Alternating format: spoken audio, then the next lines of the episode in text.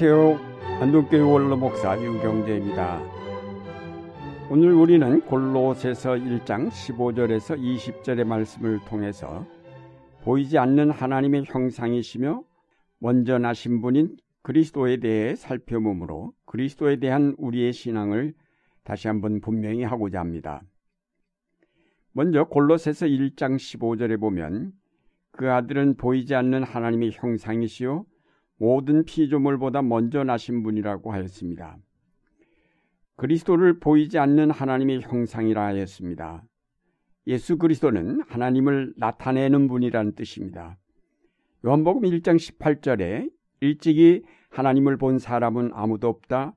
아버지의 품속에 계신 외아들이신 하나님께서 하나님을 알려주셨다고 한 말씀대로 보이지 않는 하나님을 우리로 알도록 나타내신 분이 예수 그리스도의 심을 말해줍니다.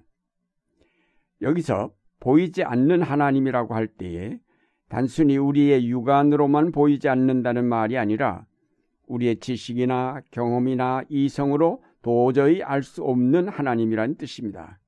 그분은 초월적인 존재라는 말씀입니다. 이렇게 우리가 알 수 없는 하나님을 우리로 알게 하시는 분이 바로 예수 그리스도라는 말입니다. 그런 뜻에서 그는 하나님의 형상이십니다. 우리는 그분을 통해서만 하나님을 알 수 있으며 그의 뜻을 전달받습니다. 예수 그리스도는 하나님의 말씀을 따라서 친히 창조와 구원의 역할을 감당하시므로 하나님을 우리에게 보여주십니다. 오늘 본문에서는 앞부분에서는 창조와 관련해서 뒷부분에서는 구원과 관련해서 하나님의 형상인 그리스도의 역할을 보여줍니다. 먼저 예수 그리스도께서는 모든 피조물보다 먼저 나신 분이라고 하였습니다. 이 말씀은 그가 모든 만물의 근원이 되시고 만물의 계속적인 생성과 새로운 생성에 영향을 끼치는 분이라는 뜻입니다. 요한복음 1장에 모든 것이 그로 말미암아 창조되었으니 그가 없이 창조된 것은 하나도 없다고 하였습니다. 예수 그리스도는 만물보다 먼저 계신 분이므로 결코 피조물이 아님을 밝히면서 그가 바로 만물을 있게 한 창조주이심을 밝혔습니다. 이 말씀은 그리스도가 우리를 죄에서 구원하시는 구세주만 되시는 것이 아니라 바로 우리를 지으신 창조주 하나님도 되심을 고백하고 있습니다. 그리스도가 창조주이심을 고백하는 일은 그가 구속주이심을 고백하는 근거가 되는 것이기에 대단히 중요합니다. 그리스도께서 만물을 창조하셨고 그 안에 만물을 품으셨기에 그가 만물을 대표하실 수 있고 그래서 만물을 대신하실 수 있는 것입니다. 먼저 나신 분이라는 말은 바로 그가 만물의 근본이시요 그래서 만물을 대표하신 분임을 뜻합니다. 그러므로 그리스도께서 만물을 대신하셔서 십자가를 지셨고 그 십자가의 죽음이 만물의 죄를 대속하는 죽음이 될 수 있었습니다. 그러므로 그리스도께서 우리의 구속주가 되신다는 것은 바로 또한 그가 우리의 창조주도 되심을 고백하는 것입니다. 예수 그리스도는 만물을 창조하시고 만물을 자기 안에 품으셔서 돌보시며 새롭게 하시며 구속하셔서 온전케 하시는 분이심을 고백하는 것은 놀라운 신앙이라 하겠습니다. 우리는 그리스도 없이는 존재할 수도 없고 구원받을 수도 없으며 하나님을 알 수도 없습니다. 그러므로 그리스도 밖에는 구원이 있을 수 없다는 말이 성립됩니다. 만물이 그리스도 안에서 지음을 받았고 그 안에 있기 때문에 그리스도를 벗어나서 어떤 구원도 있을 수 없습니다. 예수 그리스도는 하늘과 땅에 있는 모든 존재, 모든 질서, 모든 역사, 모든 철학을 새롭게 하십니다. 따라서 모든 역사, 모든 질서는 그리스도께서 보여주신 새로운 진리인 사랑에 의해서 재편되지 않으면 안 될 것입니다. 그리스도를 새로운 삶의 원리로 받아들이는 개인과 민족, 사회와 국가, 철학과 이념, 자연과 우주는 새로워지고 구원을 받을 수 있습니다. 그렇지 않을 때 파괴되며 멸망에 이르게 될 것입니다. 다음으로 그리스도는 몸인 교회의 머리가 되시며 죽은 자들 가운데 먼저 나신 분입니다. 앞서는 모든 피조물보다 먼저 나신 분이라고 하였는데 여기서는 죽은 자들 가운데서 먼저 나신 분이라고 하였습니다. 이것은 그분 안에서 그를 통하여 그리고 그를 위하여 만물이 창조된 예수 그리스도가 하나님의 형상으로서 모든 피조물보다 먼저 나신 분인 것처럼 그리스도는 죽은 자들 가운데서 제일 먼저 살아난 분임을 뜻합니다.